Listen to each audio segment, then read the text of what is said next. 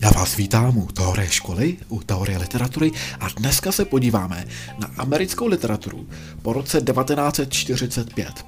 První se na ní podíváme trošku z obecného úhlu pohledu a poté se podíváme na některé z autorů, kteří se věnovali té válečné a poválečné problematice, a to nejen tedy válce druhé světové, ale i válce ve Větnamu.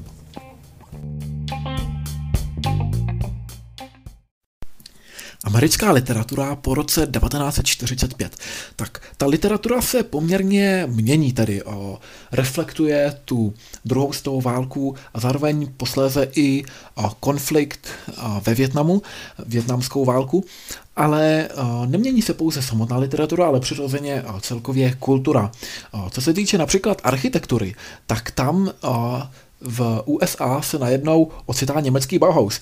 Nyní vás pravděpodobně napadá, napadá Bauhaus, to je uh, meziválečná škola německá, uh, německá výtvarná škola, která velmi proslula uh, tím svým pojetím nejen výtvarného umění, ale zejména designu a posléze také i fotografie. Ale je to způsobeno tím, že Mnoho Němců emigruje, protože nesouhlasí s režimem, nebo naopak režim nesouhlasí s názory eh, těchto umělců. A patří mezi ně například i Ludwig van der Rohe, který byl posledním ředitelem Bauhausu a zároveň eh, navrhl i Vilu Tugendhat v Brně. Nicméně právě o, eh, tato avantgardní umělecká škola byla zavřena, o, protože o, spadala do skupiny umění, které bylo označeno jako Die Entwartete Kunst, což znamená v překladu zvrhlé umění, tedy v té době nebylo podporováno. Dále, co se týče architektury, tak samozřejmě rostou neustále ty budovy vertikálním směrem, to znamená, že zde máme různé výškové budovy. Jedním ze slavných mrakodrapu této doby je sídlo OSN v New Yorku. A co se týče kultury, tak samozřejmě malířství a tam se stává centrem New York a zejména centrum New Yorku. A tam se tady projevuje především abstraktní expresionismus a jedním z představitelů abstraktního expresionismu je například Jackson Pollock, který tedy na stěnu nebo tedy na nějakou plochu stříkal barvy štětcem, ale tedy ne tak, že by je nanášel tím štětečkem na to plátno, ale opravdu tak jako by cákal.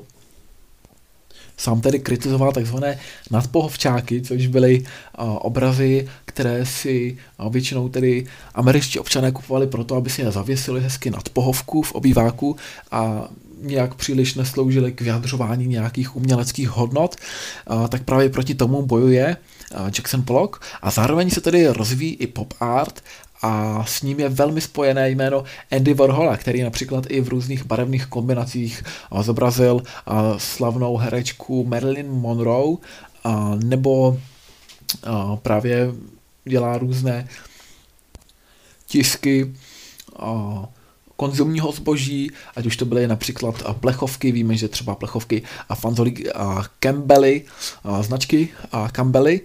A co se týče hudby, tak máme zde běžné skladatele, což jsou ale z větší části opět emigranti.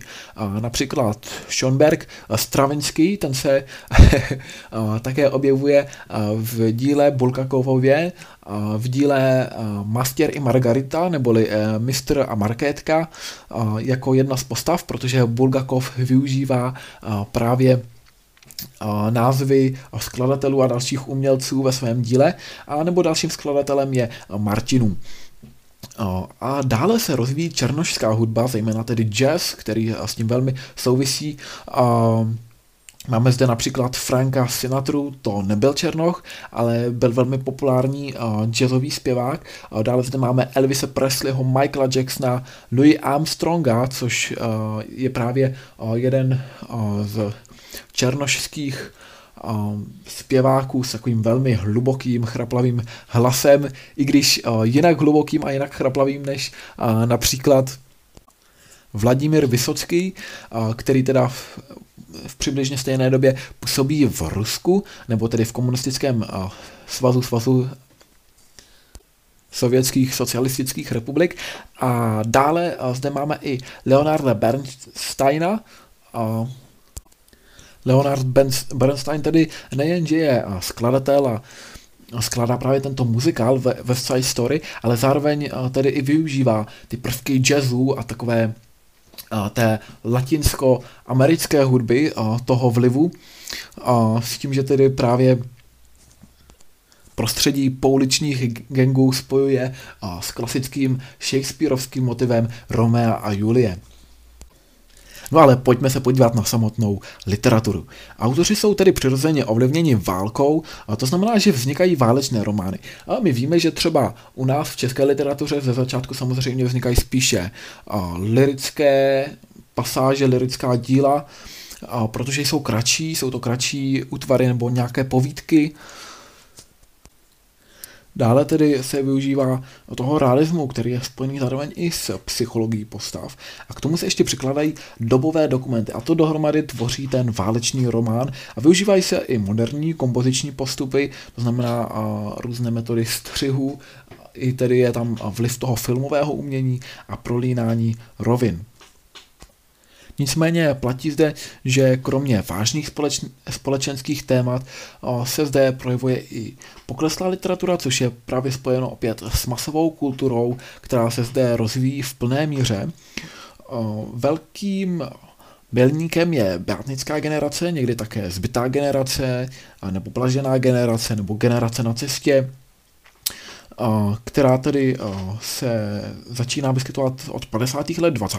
století a odmítá ten konzumní život, konzumní způsob života, přiklání se k zen buddhismu, po případě k hinduismu, tedy k těm orientálním a východním náboženstvím a a i oni sami se snaží vymanit se z takové materie, z toho koloběhu života. Nicméně přiklání se uh, třeba k evropskému romantismu.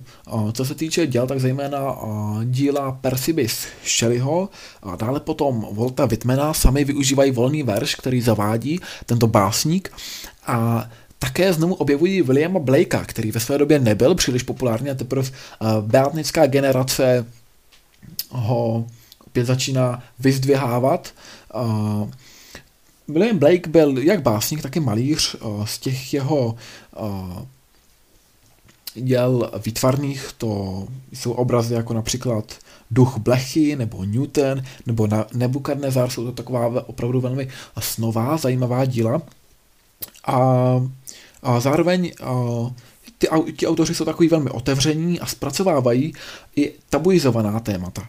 A, takže a, různé policejní represe, a, zároveň i tedy zpracovávají sexuální promiskuitu, homosexualitu, zpracovávají i psychiatrické prostředí a také holdují alkoholu i drogám. S tím, že tedy uh, u beátniků uh, je mnohem důležitější třeba alkohol a drogy, které se tedy rozhodně u autorů univerzitního románu nevyskytují. Co se tedy uh, týče toho způsobu, jakým píší, tak píší volným veršem a metodou proudu vědomí.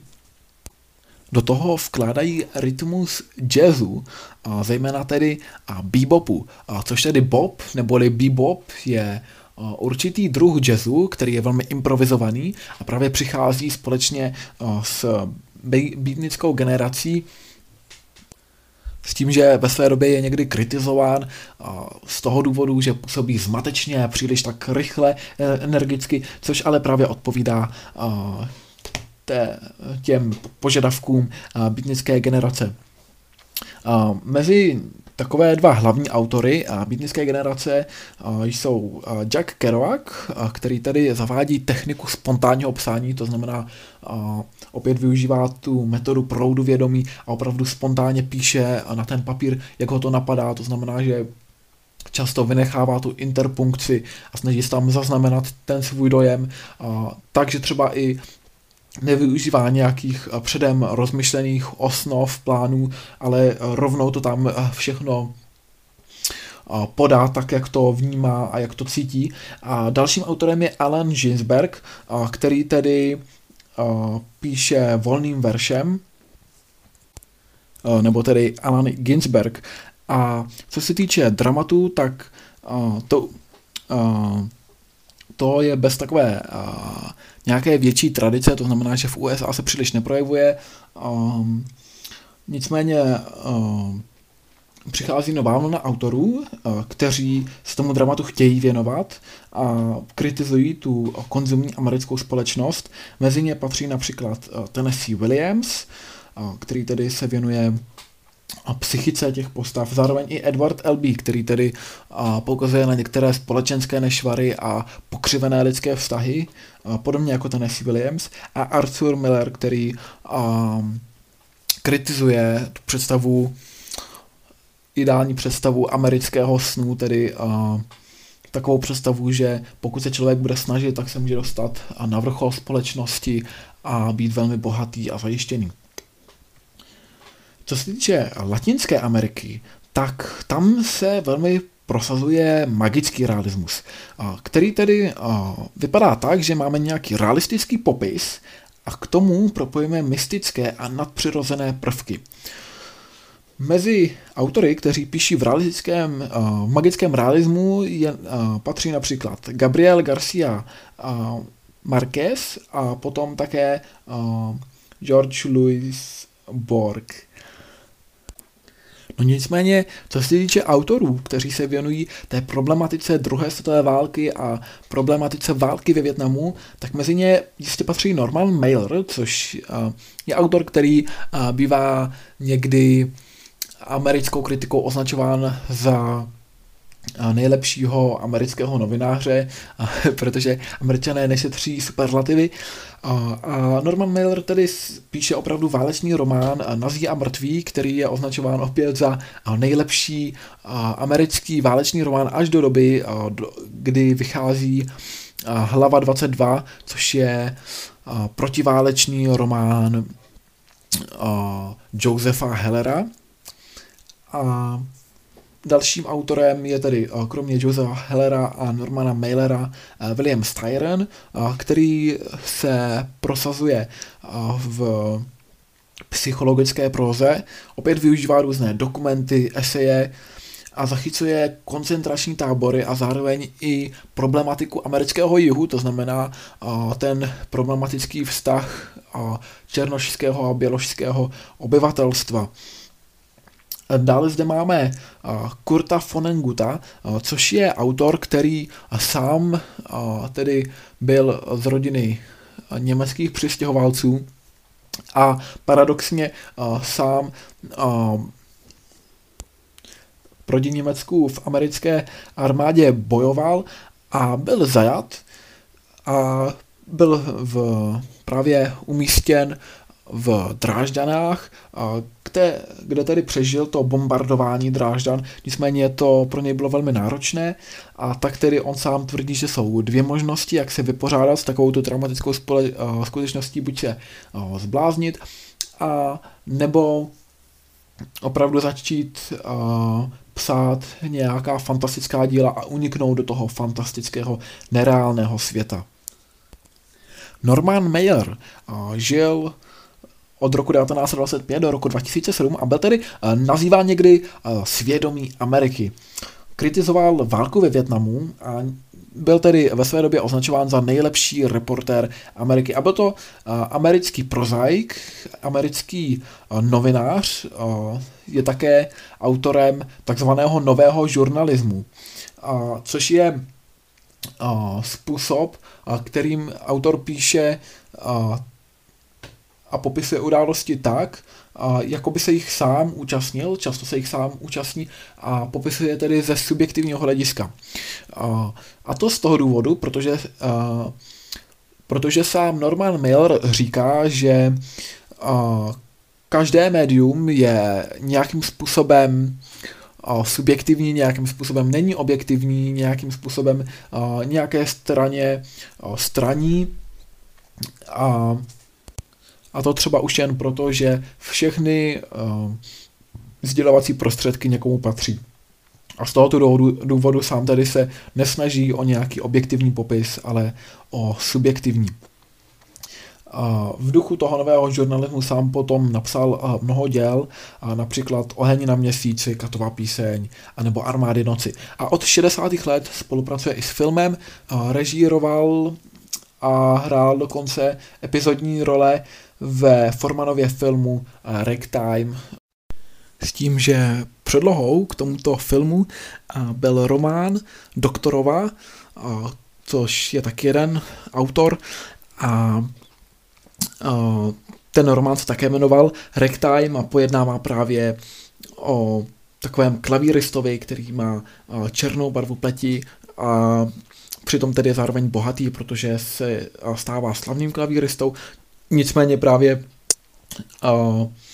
ta odlišná barva pleti ho odděluje od jistých práv, kterých se snaží domoct tedy i jinými způsoby, snaží se zjednat si v uvozovkách spravedlnost a tímto způsobem se postupně do, dopouští různých zločinů s tím, že nakonec i on sám je zbaven života. Sám Norman Mailer tedy tráví své dětství v Brooklynu, pochází z židovské rodiny a je poměrně ambiciozním studentem, vydává se na dráhu leteckého inženýrství, vystuduje na Harvardu, poté je seržantem americké armády v Tichomoří od roku 1944 do roku 1946. Docela jí pobodal nožem, nicméně jí a nikdy zcela nezavraždil. A dalším dílem, které píše Norman Miller, je reportážní román Armády noci. Tento román byl napsán roku 1968, což je rok, kdy u nás dochází k uvolnění a k takzvanému pražskému jaru. V angličtině byste ten román našli pod titulem The Armies of the Night. A tento reportážní román získal Pulitzerovu cenu stejně jako i Katová píseň. To byl další román Normana Mailera. Ten reportážní román Armády noci se dělí na dvě části. První část vlastně pojednává o tom, jak se Mailer účastní na pochodu pochodu na Pentagon, protože celá, celý ten reportážní román tady pojednává o protestu proti válce ve Větnamu a popisuje jednu z největších demonstrací, které se vůči té válce ve Větnamu konaly, což byl právě ten pochod na Pentagon roku 1967, takže on to vlastně rok na to zpracovává. A ten román tedy, jak se dělí na dvě části, tak ta první část, to je tedy ten pochod na ten pe- Pentagon, i to, že on sám je tedy zatčen a vězněn, No a druhá část, a to je autostylizace, kdy on se tedy autostylizuje do čtenářova průvodce a popisuje tam tu přípravu a zároveň i realizaci protestu. Zajímavé je, že v té druhé části, díky tomu, že tedy sám Norman Mailer jakožto autor toho díla Armády noci tam vystupuje jako vypravěč, tak tam zároveň se můžeme setkat ještě s druhým Normanem Mailerem, což je tedy samotná ta postava toho příběhu. Takže v té první části to je psané, řekněme, ich formou z pohledu toho samotného Normana Mailera, zatímco v druhé části už to je tedy postava a máme tam vypravěče Airformu. A dalším románem, který jsem tady zmínil, tak je román Katová píseň. I tento román získal Pulitzerovu cenu a v angličtině by se to přeložilo jako do Executioner's Song. A je to román, kdy Norman Miller využívá i skutečná fakta. Víme tedy, že sám byl reportér, novinář, zakladatel toho nového žurnalismu. A pojednává ve svém románu o dvojnásobném vrahovi Gary Gilmorovi, takže opět se zabývá takovými násilnickými motivy, které se v jeho díle vyskytují. No a, dalším dílem je biografie Marilyn, která tedy pojednává o slavné herečce Marilyn Monroe. Dalším autorem, který promítal své zážitky z druhé světové války také do literatury, byl Kurt Vonnegut. Žil v letech 1922 až 2007, takže můžeme vidět, že umřel v ten stejný rok jako Norman Mailer, Akorát zatímco Norman Mailer se narodil roku 1923, tak Kurt Vonnegut se narodil roku 1922, tedy rok dříve. Byl to americký prozaik, a tedy ten představitel protiválečné prózy, sám v sobě choval takové protiválečné postoje a měl proto jistě důvody, protože sám prožil bombardování Drážďan, zároveň tedy vyniká satirou, černým humorem. A co se týče jeho života, tak tedy pocházel z rodiny německých přistěhovalců a, a tam došlo k sebevraždě matky, což se také a, zobrazuje v Fonengutově díle. Poté tedy a přichází druhá světová válka a on sám je nasazen v Evropě a je tedy uvržen do zajetí a s tím, že se sám účastí, účastní a, nebo ne aktivně, ale pasivně jakožto tedy a, vězeň a, toho bombardování Drážďan a, a tvrdí, že kdo přežil druhou světovou válku, tak má pouze dvě možnosti, buď zešílet, anebo uniknout do světa poezie.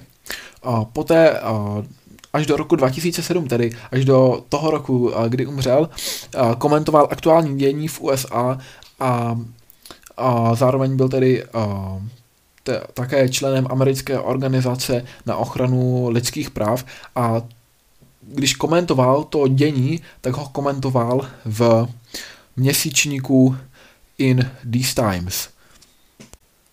Co se týče jeho díla, tak Zajímavé je, že tam bychom nenašli nějaký jednotný děj, nějakou jednotnou dějovou linii, ale ten děj je poměrně nejednotný. A zároveň využívá tedy satiry, černého humoru a sci-fi. Sci-fi je pro Kurta Fonenguta velmi typické. On a právě se utíká do té fantazie a z těch prožitků a druhé světové války a užívá prostředků a právě takovéto populární masové kultury na vyjádření těch myšlenek. A tam poukazuje na nebezpečí technického pokroku západní civilizace a zároveň vytváří i vlastní fiktivní postavu.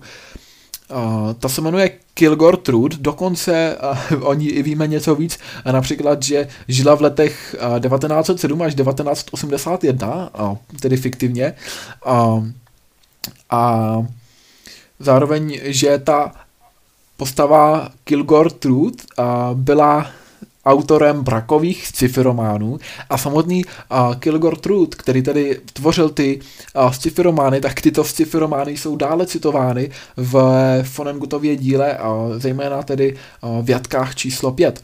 Uh, a vlastně do jisté míry ten Kilgore Truth uh, je takové alter ego, a samotného Kurta Fonenguta tedy, a že vlastně sám Kurt Vonnegut se promítá do této postavy tak otázkou je, jestli se sám Kurt Vonnegut viděl jako autor brakových sci-fi románů. Nicméně sci-fi romány opravdu psal a zároveň využívá tedy toho Kilgora Truta jako prostředek k vývoji hlavních postav. Sám Kurt Vonnegut tedy prosazuje mírové postoje, je pacifista a zároveň se snaží o propojení soudobé reality s tou fantastickou fikcí, a fantastická fikce to už je skoro a, pleonasmus. A, a ta, tu soudobu, právě to propojení soudobé reality s tou fantaskní fikcí a, vytváří takové surrealistické dílo. A, a právě jedním z těch děl je román Jatka číslo 5, nebo v angličtině Slaughterhouse 5, a tam jsou právě citována díla Kilgora Truta, ale hlavní postavou není samotný Kilgore Truth, a nýbrž Billy Pilgrim. A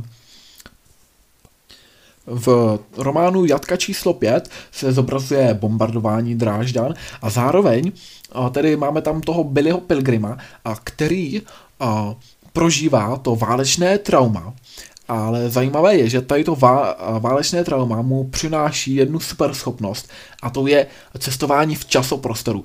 nevýhodou je, že zcela neovladatelně, takže ten Billy Pilgrim se neovladatelně přesouvá v časoprostoru a právě díky těm válečným traumatům. A, a tak vlastně dochází k jednotlivým epizodickým příběhům, které jsou právě volně spojeny touto postavou. Dalším dílem Kurta Fonenguta je snídaně šampionů. Tady Kurt Vonnegut jasně kritizuje hodnoty americké společnosti. Opět je to román a často využívá různé ironické postupy, poukazuje takovým způsobem například na hymnu USA, ale třeba i na americké dějiny a sám se je snaží demitizovat. To znamená, že tam třeba píše, že a v amerických učebnicích je vždycky udáván letopočet 1492 jako objevení Ameriky, to znamená, že o, konečně jako vlastně na této pusté zemi začal žít život, nicméně Kurt Vonnegut říká, že to tak nebylo, že a, mnoho obyvatel tam žilo i předtím, pouze a, to nebyly bílé tváře. A, a v závěru a, románu Snídaně šampionů autor vstupuje do samotného příběhu a famozním oznámením, že on sám je tvůrce světa Kilgora Truta. Takže vlastně sám autor vstupuje tak, tak to do toho příběhu a odhaluje pod, celou podstatu a, toho, že to je vlastně všepsané jako a, román a dokonce i odhaluje toho Kilgora Truta, s kterým se předtím částečně stotožňoval. Nicméně, abych nezapomněl, tak úplnou prvotinou Kurta Vonneguta je antiutopický román Mechanické piano. A, a v tomto antiutopickém románu varuje před a, ovládnutím světa roboty, a, protože tedy často a, zpracovává to téma tak, že se podívá na nějaký uh, novodobý výdobytek západní společnosti a uvede je až do, té, do tak absurdní míry, že mu to umožní poukázat na některé nevýhody. A tady se samozřejmě nabízí srovnání s Karlem Čapkem RUR. A když jsme u těch uh, přirovnání, tak uh, i Norman Mailer bývá často přirovnáván. Ten bývá přirovnáván k Erichu Mariu Remarkovi právě z toho důvodu, že jak Remark, tak Mailer poukazovali na nedostatky té války, na tu deziluzi, zvlášť to můžeme pozorovat v Mailerově románu Nazí a mrtví, kde právě ti hrdinové, kteří se vrací, tak už jsou naprosto bez iluzí a je pro ně i náročné opět se začlenit do toho života, o čemž také pojednával konec konců Remark nejen v díle na západní frontě klid, ale poté i v pokračování Cesta zpátky. No a dalším autorem, který se věnuje problematice války a i právě uh, tomu, uh, že ten, kdo na válce nejvíc ztratí, je samotný ten voják a že vlastně možná mnohem více smrtící je samotná ta mašinérie a ti nadřízení než protivník, tak právě tomuto tématu se věnoval i Joseph Heller. Takže Joseph Heller byl americký prozaik rusko-židovského původu tedy a narodil se roku 1923, tedy ve stejný rok jako Norman Mailer, ale umírá roku 1999. Jedním z citátů, který se vyskytuje v jeho knize Hlava 22 je Dokud nebudeš ležet bradou vzhůru, musíš bojovat. A sám tedy Joseph Heller um, co se týče druhé světové války, tak uh, pracoval u bombardovacího letectva a sám píše satirické, sociálně kritické romány a zobrazuje v nich tu skutečnost uh, s takovou groteskní nadsázkou. Někdy bývá Joseph Heller označován jako za autora jedné knihy, podobně jako například v hudbě One Song Band, vlastně jako skupina, která se proslavila jednou skladbou, tak zde on se velmi prosadil tím satirickým protiválečným románem Hlava 22. Nicméně není to jediný román, který tento autor vydal. Jedním z dalších románů je například apokryfní román Bůh ví, který se tedy odehrává v období vlády starozákonních králů za doby krále Davida takže zde můžeme vidět jasně ty kořeny, protože samotný Josef Heller nejen, že měl ruský, ale i židovský původ. A tady to je právě taková židovská tematika. Dalším románem, který napsal a který je také ne zas tak známý jako Hlava 22, je Gold za všechny peníze, kde opět je profesor, který je židovský a on má žid, politické ambice a je ochotný právě k uskutečnění těch ambicí a obětovat a mnoho velmi cených věcí, je ochotný rozvést se se svou a, ženou, a je ochotný nechat se ponižovat, a, prostě nesouhlasit s tou rodinou, oddělit se od ní, jen a, za tím účelem, aby dosáhl toho kýženého místa, a, které tedy nejenže je prestižní, ale samozřejmě taky velmi dobře placené. Nakonec ho ale je odrazen souhrou okolností a, a nějak si ujasní ten svůj žebříček hodnot v jiném způsobu a jiném pořadí. Dalším románem, který napsal Joseph Herr, je román Něco se stalo, nebo anglicky Something Happened. Ten je ještě o něco více vy, vyhrocenější než Gold za všechny peníze. A opět Joseph Heller poukazuje na tu soudobou krizi americké rodiny, to, že uh, ti lidé uh, najednou uh, staví rodinu uh, o něco níže, nebo uh, najednou ta rodina zaujímá jiné místo v žebříčku hodnot a zároveň uh, tedy pouze poukazuje na to chaotické nitro toho průměrného američana 60. let, opět uh, tou groteskou um, a samotná i ta hlava 22 se odehrává v těch 60. letech, nebo tedy neodehrává, ale je vydána v 60. letech. Zde tedy ten román Něco se stalo, ten pojednává o američanech 60. let, zatímco ta hlava 22 sice pojednává o druhé světové válce, ale už se tam vyskytují i ty motivy války ve Větnamu a je vydána roku 1961. No a tím se dostáváme ke hlavě 22. Tak je to tedy satorický protiválečný román, a možná vás napadá, co je to samotná hlava 22. Tak v originále se to uh, nazývá tedy uh, Catch 22 a Catch uh, to může být buď nějaká jako směrnice nebo zákon, ale zároveň i, to může i vyjadřovat jako nějaký háček, nějakou zapeklitost. Když řeknete there is a catch, tak to znamená, že se tam v tom nachází právě taková nějaká nepříjemnost skrytá uvnitř. A o tom také pojednává ten uh, satirický protiválečný román, uh, totiž, že existuje opravdu, uh, po, tedy podle Hellera, uh, nějaký zákon, uh, hlava 22, ale o tomto zákonu nikdo uh, tedy neví, takže by ho mohl číst nebo jako nelze dohledat, ale všichni o něm vědí v povědomí. Prostě se ví, že existuje tento zákon hlava 22. A tento zákon říká, že z války může odejít ten, kdo si teda podá přihlášku, že je psychicky neschopný té služby, ale na druhou stranu, pokud si někdo podá přihlášku, že je psychicky neschopný té služby, tak to znamená, že té služby schopný je, když je tedy schopný podat si i tu přihlášku. Tedy vlastně a, není tam žádná možnost, a, jak se dostat ven z té války, a, protože pokud jste a psychicky neschopní, pak nejste schopni podat si přihlášku a, o to, abyste se tedy dostali ven z té války a pokud naopak jste schopni podat přihlášku, pak už nejste psychicky nemocní. Přeneseně, tedy hlava 22, znamená nějaký neřešitelný problém, nebo problém, který má řešení, které už je z podstaty absurdní a neřešitelné. Hlava 22 byla prvotina Josefa Hellera a opírá se o principy absurdního divadla.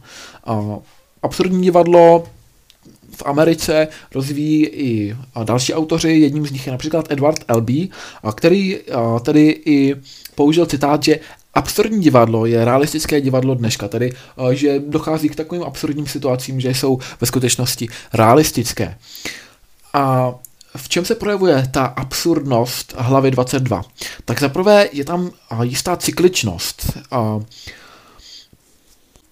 s tím, že hlavním hrdinou je kapitán amerického letectva John Yossarian, který má arménské kořeny a tomu je 28 let a, a tomu Josarionovi se neustále vrací motiv Snowdenovy smrti, s tím, že tady ten Snowden, Snowden byl voják, který umřel v letadle. Sám Josarian tedy lítá s bombardérem Flying Fortress B-25 a a opět tam můžeme vidět absurditu celého toho i vojenského průmyslového komplexu, protože on vlastně se snaží uniknout z té války, to je pro něj cílem. A, a ta uh, válka tam je pojímána tak, že je bojována pouze za smyslem zbohatnutí, že vlastně každá to osoba se chce obohatit pouze uh, na té válce, anebo že vlastně uh, ty postavy ne, nejednají vůbec nějakým způsobem strategicky, ale pouze pro svůj vlastní prospěch. Například jedna z těch postav právě jako nařizuje, aby ti bombometčíci házeli několik uh, bomb těsně za sebou, uh, přestože to nemá nějaký přímý uh, důvod, tak je to kvůli tomu, že potom ta exploze je větší a lépe to vypadá na fotografiích. Uh, Potom také ta absurdita se vyskytuje i v těch jménech. Například tam máme postavu Major Major, to je jméno, křesní jméno je Major, příjmení je Major a hodnost je Major. Takže Major, Major, Major. A tento Major, Major, Major sám o sobě tedy se bojí lidí právě z toho, že se mu budou smát kvůli, to, kvůli tomuto názvu, takže opět je náročné se s ním kontaktovat. No a konec konců absurdní je i nakonec vyústění hlavy 22, protože uh, nakonec vlastně ten román končí tím, že uh, právě kapitán toho amerického letectva John Yosserian uh, uniká do Švédska, uh, což je přirozeně nereálné, ale tam tedy uh, nějakým absurdním způsobem najednou on si dostává do Švédska, což je neutrální země a to je důvod, proč Jose tam chce dostat. Zajímavé je vnímání té druhé světové války a i vlastně postavení bojáka, protože zatímco v první světové válce mnoho amerických autorů, zejména třeba například Ernest Hemingway, vnímal, že je čest bojovat za vlast a vlastně největší čin, který může voják učinit, tak je právě bojovat a nasadit život za tu vlast, tak zde můžeme najednou vidět otočení těch hodnot a naopak nejlíp udělá takový hrdina, který z války uteče, který se tedy nezúčastní takového takové uh, to absurdní uh, mašinérie kolosů, kde vlastně uh, je to velmi neprůhledný systém, ve kterém každý se snaží obohatit uh, na ostatních, dosáhnout jistého postavení. A také vlastně konec konců i fakt, že největším nepřítelem není uh, nepřítel na druhé straně, uh, v té hlavě 22 a vůbec uh, není zmínky o Němcích, proti kterým ve skutečnosti ti američané bojují, ale uh, vlastně největší nepřítel je v našich řadách, jak říká Joseph Heller, uh, tedy je to samotná ta uh, mašinérie toho vojensko-průmyslového komplexu. A zajímavé je, že v Čechách byl, byla ta hlava 22 velmi přijata. My máme překlad Miroslava Jindry a ona byla velmi prodávána, protože pravděpodobně ten český čtenář pochopil, že stělesňuje absurditu jakéhokoliv systému, nejenom tedy té americké armády, ale třeba i systému socialistického. A právě ta obliba hlavy 22 u nás v Čechách byla jinak ve světě velmi známa a proto i po roce 1989 vlastně Heller navštěvuje Českou republiku a tady v Čechách byl velmi vítán. Dokonce bychom uh, našli i v Lipnici nad Sázavou pomník, kde je tedy Hašková hlava, ale už, už to poukazuje samozřejmě hlava, hlava 22 a jsou tam i citáty a z hlavy 22 a tady je zajímavá a ta paralely, paralela mezi těmi a dvěma díly. A my tady a, známe u Jaška a Haška dobrý, dobrého vojáka Švejka, A i tam vlastně uh, ten Švejk zobrazuje uh, v jistém smyslu vojáka, který se nechce účastnit uh, toho boje a který nějakým způsobem uh, tedy vnímá spíš armádu jako grotesku. A můžeme vidět, že občas vlastně i v té hlavě 22 uh, opravdu ten Joserian se snaží vyhnout se uh, tomu boji. Tam dokonce je zajímavé, že um, je tam určitý počet letů, který on má od, odlítat a s letadlem. Ve chvíli, kdy on jich dosáhne, tak opět najednou um, ti nadřízení a zvednou počet letů, takže on musí sloužit dál a dál a vlastně je téměř nemožné se dostat z tohoto kolosu ven. A podobně tedy i vlastně Hašek uh, vnímá uh, tu armádu spíše v satirickém světle a William Styron. William Styron se narodil roku 1925, umírá roku 2006, to znamená o rok dříve než například Kurt Vonnegut nebo Norman Mailer. A byl to americký prozaik, pocházel z Virginie, tedy z jednoho z jižních států USA a to se projevilo i v jeho tvorbě, protože tyto státy nejenže byly agrárně zaměřeny, tedy byly zemědělské, více než průmyslové severní státy, ale také zde vlastně byla problematika černošského obyvatelstva, i tedy to vnímání bylo trochu odlišné než na severní části USA. Samotná babička Williama Styrna ještě měla otroky a sám eh, William Styron eh, na konci druhé světové války eh, se účastnil toho boje proti nepříteli v námořnictvu. Co se týče jeho díla, tak tedy napsal román Doznání Neta Turnera, který popisuje jednu z mála spour černochů právě s tím s tou zkušeností, že ještě vlastně Styronová babička měla otroky. Dále bychom zde nalezli román Ulehni v temnotách, který popisuje vliv puritanismu, takový emoční chlad, který vlastně panuje v těch rodinných vztazích. Obecně tedy, jak můžete vidět, tak ta díla, která píše, tak jsou psychologická. On se zaměřuje poměrně dost na tu psychologii postav, právě na ty vztahy a i rodinné. A řeší otázky i svědomí a viny um, a zároveň tedy uh, tu situaci na americkém jihu. Typické je pro něj uh, to, že se prolíná několik rovin uh, a také uh, tedy uh, různé uhly pohledu. No a takovým stěžejním dílem je psychologický román Sofina volba, ten je z roku 1979 a tam právě se pro, prolíná více rovin. Jednou z rovin je rovina, ve které vlastně spisovatel Sting, který ještě není příliš zkušený, popisuje, jak se učí sám psát knihy a zároveň se setkává s Polkou Sofií a Nathanem, což je tedy schizofrenik a narkomán, a který v té době žije se Sofií. A Samotný ten Sting uh, pravděpodobně představuje autorovo alter ego, tedy uh, samotného autora. A tam tedy ten Sting zabředne do rozhovoru s tou Polkou Sofí a tam vypráví další příběh.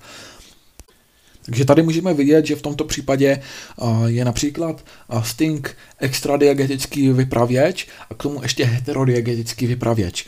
A, a ta Polka Sofie tedy žije nebo v té době se nachází v USA, přibližně rok 1972 Důležité opravdu je, že to byla Polka, nebyla to židovka, protože Styron se zde snaží o zachycení a, takové skutečnosti, že a, nacistický režim a, neohrožoval pouze židovské obyvatelstvo, ale často i obyčejné a, postavy, které si mysleli, že a, se jich nacismus vůbec nedotkne, cítili se naprosto v bezpečí, a, dívali se na to spíše z takové, řekněme, konformní a, vzdálenosti.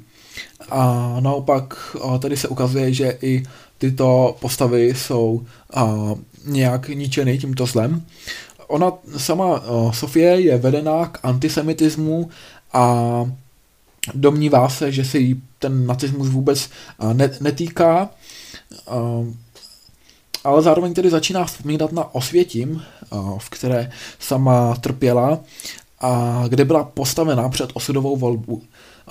Ten psychologický román Sofína volba, jak už název napovídá, tedy pojednává o volbě, ale nepojednává o jedné volbě. Těch voleb je tam více. Kdybychom se snažili, tak já třeba tam vidím čtyři takové hlavní volby. Je, řekl bych, že asi takovou první a volbou je, když Sofie tedy je ve Varšavě a má tam tu možnost, že by se připojila k protinacistickému odboji. A nicméně Sofie se k tomu odboji nepřipojí. Takže můžeme vidět, že opravdu Styron zde vystihuje takovou běžnou osobu, která i není nějakým způsobem hrdinská, ale často i taková, že se přizpůsobuje a opravdu vystihuje spíše běžného člověka, protože většina lidí v té době se nezúčastňovala toho odboje. A takovou druhou volbou je uh, ta je opravdu velmi zásadní, že uh, ona tedy Sofie pašuje šunku a přijde se na to a je odeslána do uh, toho koncentračního tábora, do Osvětimi. A tam je tedy i nucena um, nějak přežívat ty útrapy, ale je postavena před tu volbu, kdy ona se snaží upozornit toho lékaře, že eh, není židovka, aby prostě měla nějaké uh, úlevy, protože říká, že obě dvě její děti um, umí plně německy a tak dále, prostě se snaží podat to, že je uh, v tom transportu naprosto omylem a ten doktor si tedy všimne a říká, že když tedy je Polka a má takovou výsadu, takže si může vybrat, které z těch dětí pošle na smrt a které z těch dětí půjde do koncentračního táboru, ale ještě nepůjde do plynové komory. Což je tedy pro ní velmi náročná volba. A přestože ona se tedy rozhodne tak, jak se rozhodne, tak konec konců ta volba zase takový význam neměla, protože ty děti země, zemřely obě dvě, třetí volbu, která se jí naskytá, je ta, že ona se vlastně snaží svést Rudolfa Hesse s tím, že Rudolf Hesse byl jednu dobu právě vedoucím toho koncentračního táboru Osvětím. A tady to se jí také nepodaří a nakonec tedy tou poslední volbou je volba života a smrti. Ona tedy, to už se nacházíme opět v USA, s tím Natanem nebo Nathanem spáchá sebevraždu. Protože vnímá, že už nemůže prožívat ten život pokojně dál, že sice přestože to bylo pro ní těžké, tak opět nabírá tedy váhu, nabírá normálně ty tělesné parametry i po tom všem, co vytrpěla, ale vnímá zároveň, že už zpátky nemůže obnovit nějaké psychické nastavení tak, aby byla spokojená, aby mohla zažívat ty normální pocity a prostě zažila takové trauma, že není schopná se s tím vyrovnat. Já doufám, že vás některý z těchto autorů v něčem zaujal nebo obohatil, ať už to byl Norman Mailer a i ten jeho poznatek, že je velmi náročné vést objektivní žurnalistiku, proto on tedy zavádí ten pojem uh, nová žurnalistika, nový žurnalismus, uh, kdy tedy sám se snaží spíše už o subjektivní pohled samotného reportéra, nebo ať už to byl Kurt Vonnegut a jeho fantastní sci-fi díla, ve kterých zároveň třeba demitizuje takové dogmatické prvky dějin.